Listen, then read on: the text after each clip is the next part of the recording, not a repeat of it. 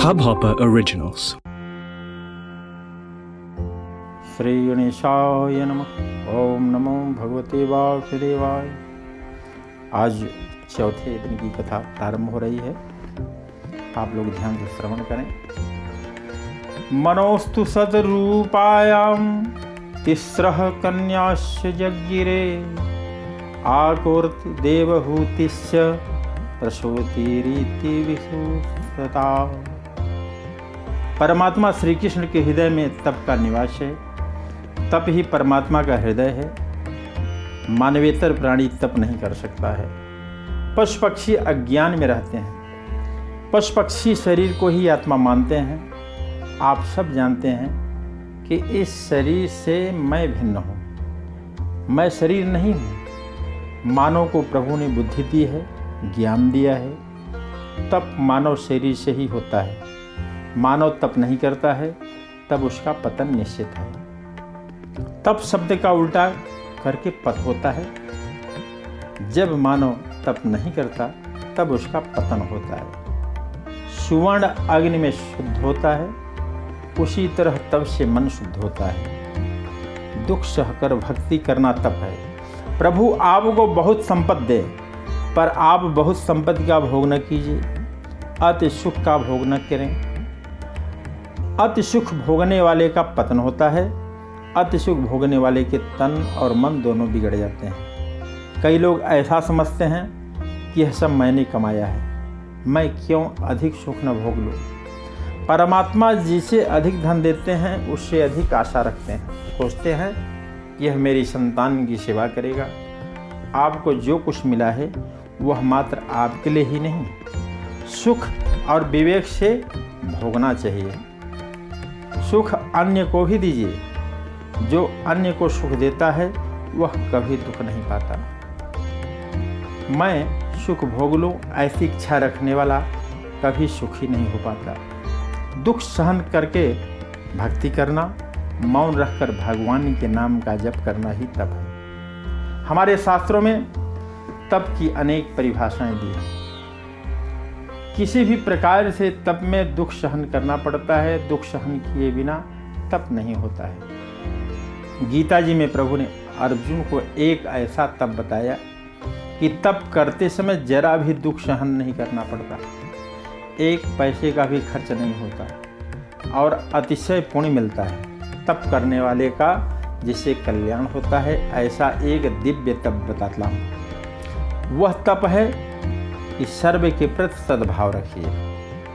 भाव शुद्धि तपो मानस समुच्यते भाव शुद्धि अर्थात सद्भाव। सत शब्द का अर्थ है परमात्मा। सर्व में सद्भाव अर्थात भगवान में भाव रखिए। सर्व के प्रति सद्भाव रखने वाला महान तप करता है। किसी के प्रति बुरा विचार न कीजिए। किसी के लिए बुरे शब्द न बोलिए। प्रत्येक में भगवत भाव रखिए। प्रत्येक में भगवत भाव सिद्ध कीजिए। जो आपकी निंदा कर रहा है, जिसने आपका बहुत नुकसान किया है, जो आपको त्रास देता है, उस जीव के प्रति भी सद्भाव रखिए। आज से ऐसा निश्चय कीजिए कि इस जगत में मेरा कोई शत्रु नहीं है। किसी ने मेरा कुछ नहीं बिगाड़ा है। किसी ने मुझे जरा भी दुख नहीं दिया है। मेरे दुख का कारण मेरा पाप है। वस्तुतः जगत में कोई आपका शत्रु नहीं है। आपका शत्रु आपके मन में है। मन में बैठा काम आपका शत्रु है। मन में बैठा अभिमान आपका शत्रु है। बाहर के एक शत्रु को मारेंगे तो अन्य दस खड़े हो जाएँगे। भीतर के शत्रु को मारेंगे तो जगत में कोई आपका शत्रु नहीं रहेगा। सर्व के प्रति सद्भावना रखने वाले को सत्कर्म का अधिकार मिलता है।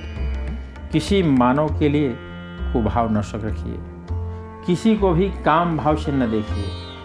जगत के प्रत्येक स्त्री पुरुष को सद्भाव से देखिए।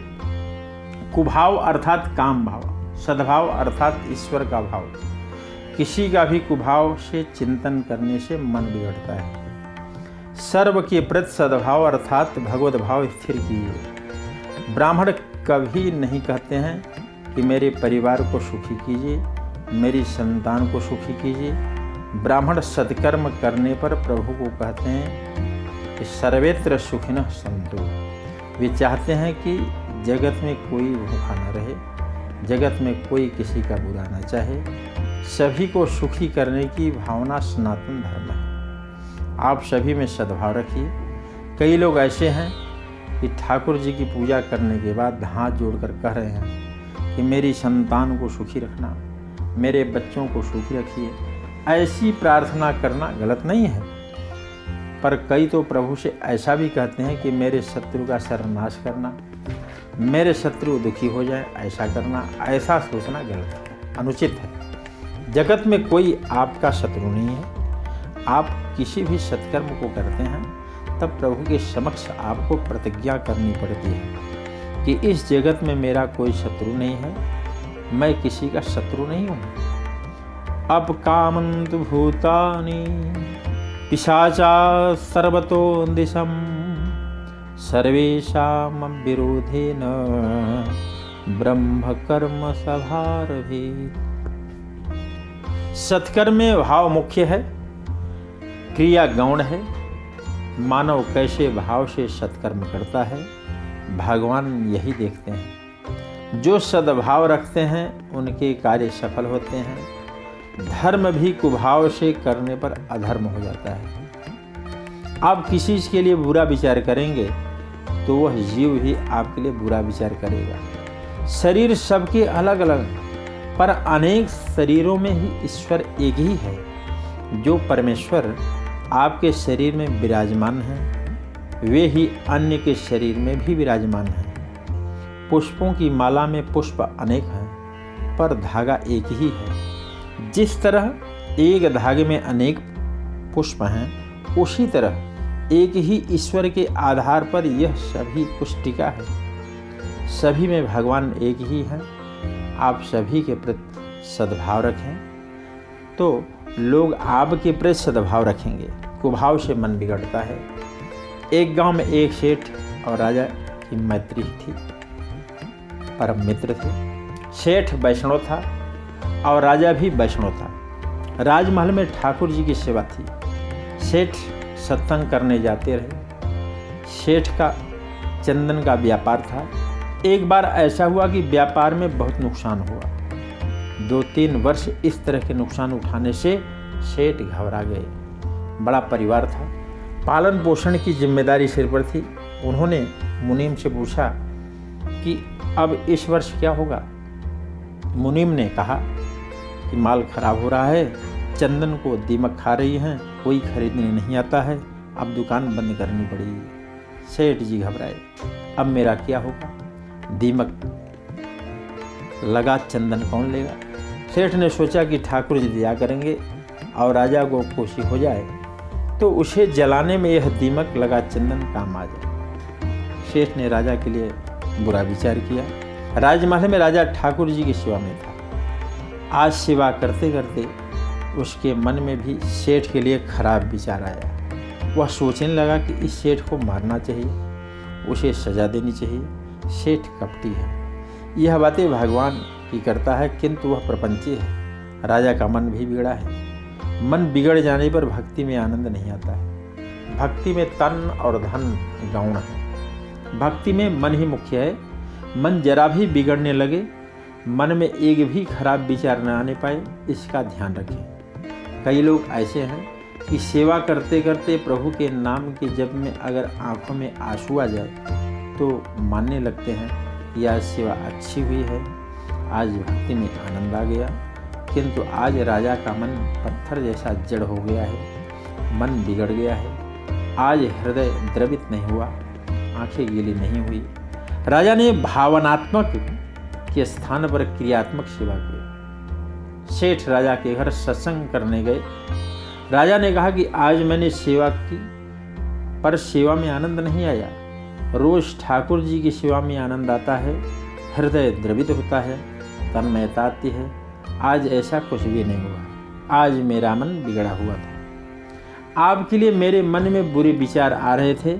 राजा ने सोचा कि मन में से पाप निकाल लो। मैं अपने मन में पाप छिपाना चाहता। पाप मन में छिपाएँगे तो वह मन में ही घर कर लेगा। और फिर वह जल्दी नहीं निकल पाएगा। अपना स्थान बना लेगा। पाप को सबके समक्ष प्रत्यक्ष करके बाहर निकालेगा। सेठ ने कहा कि आज मेरा मन भी बिगड़ा था। आपके लिए मेरे मन में बुरे विचार आ रहे थे। मेरा धंधा व्यापार नहीं चल रहा है। मुझे ऐसा हुआ कि आपको कुछ हो जाए तो अच्छा। दोनों ने अपने बिगड़े मन का इकरार किया। राजा ने सेठ को सजा नहीं दी, पर प्रेम से उपालंभ दिया। आप वैष्णव होकर ऐसे बुरे विचार क्यों करने लगे? आपके मन में ऐसा पवित्र विचार क्यों नहीं आया कि मैं राजा से कहूँगा यह चंदन आपको लेना ही पड़ेगा? इससे ठाकुर जी का झूला हिंडोला बनाइए, चंदन का मंदिर बनाइए, इसमें प्रभु विराजेंगे, वैष्णव प्रेम से दर्शन करेंगे। सेठ ने कहा कि मेरी बुद्धि भ्रष्ट हो गई थी। दोनों ने अपने मन का पाप निकाल दिया। दोनों के मन में शुद्ध बने, दोनों सुखी हुए। यह संसार भावमय है। जिसके मन में जैसे भाव हो, उन्हीं भावों के अनुसार वह सृष्टि उत्पन्न करता है। शुद्ध हृदय वाले ब्राह्मण को सुंदर स्त्री देखकर लक्ष्मी जी का स्मरण हो जाता है और वह मन से उसे प्रणाम करता है। स्त्री के भीतर स्थित परमात्मा उसे आशीर्वाद देते हैं। कुदृष्टि से देखने से उसके भीतर स्थित ईश्वर साप देते हैं कि धर्म क्रिया को बहुत महत्व नहीं दिया गया है। क्रिया करने वाले के मन में कैसे भाव हैं। इसका ही महत्व है। चतुर्थ स्कंद में पहला प्रकरण धर्म है। धर्म नामक प्रकरण में दक्ष प्रजापति यज्ञ की कथा है और दक्ष कर्मकांडी है, पर वे तत्व ज्ञान को नहीं पहचानते। मनु भगवान की काया प्रसूति का दक्ष के साथ विवाह हुआ है।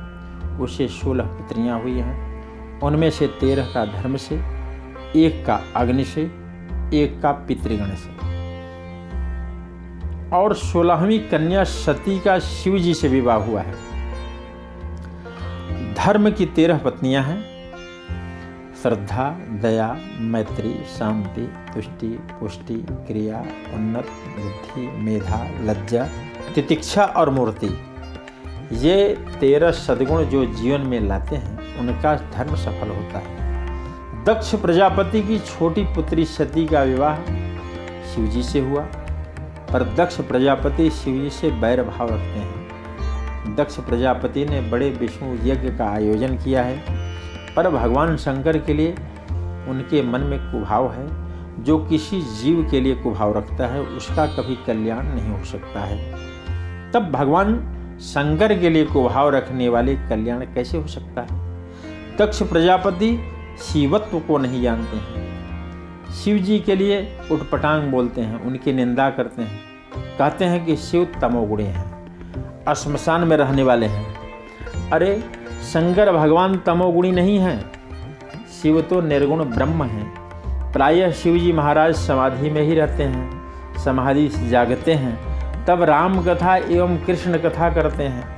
कथा पूर्ण होने पर पुनः समाधि में बैठ जाते हैं। समाधि और कथा ये दोनों काम शिव करते हैं। भगवान शंकर तीसरा कोई काम नहीं करते हैं। शिव जी तमोगुड़ी होते हैं तो समाधि लगा ही नहीं सकते थे।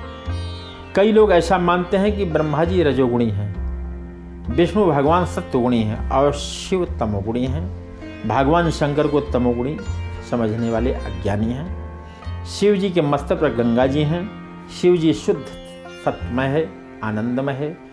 शिव जी को तमोगुण का स्पर्श नहीं है। ये सभी देवगुणों को निमंत्रण में रखकर लीला करते हैं। ब्रह्मा जी जगत को उत्पन्न करते हैं, तब रजोगुण को स्वीकार करते हैं। पर अभी ब्रह्मा जी रजोगुण नहीं है, अभी वे शुद्ध सत्य गुण में है। ब्रह्मा जी नारायण का ध्यान करते हैं। सृष्टि के प्रारंभ में ब्रह्मा जी रजोगुण को स्वीकार करते हैं। प्रलय काल में भगवान शंकर जब जगत का विनाश करते हैं तब तमोगुण को स्वीकार करते हैं। कई लोग भगवान विष्णु को मात्र सत्यगुणी मानते हैं। अरे, विष्णु भगवान भी हिरणाक्ष को मारते हैं, तब क्रोधित होते हैं। विष्णु भगवान मात्र सत्वगुणी ही होते हैं क्या? क्रोधित हो सकते हैं। जब देव लीला करते हैं, तब एक एक गुण को निमंत्रण में रखते हैं। वे किसी गुण के अधीन नहीं होते।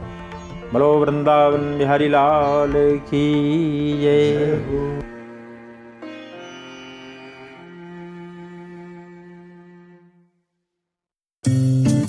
इस हब हॉपर ओरिजिनल को सुनने के लिए आपका शुक्रिया। अगर आप भी अपना पॉडकास्ट लॉन्च करना चाहते हैं, तो हब हॉपर स्टूडियो वेबसाइट पे रजिस्टर करें और एक मिनट के अंदर अंदर अपना खुद का पॉडकास्ट लॉन्च करें। यही नहीं स्टूडियो देता है आपको पूरी आज़ादी कहीं भी, कभी भी अपना पॉडकास्ट लॉन्च करने की सिर्फ़ तीन आसान स्टेप्स में। तो साथ में अपना पॉडकास्ट शुरू करने के लिए तैयार just hop on Hubhopper simply content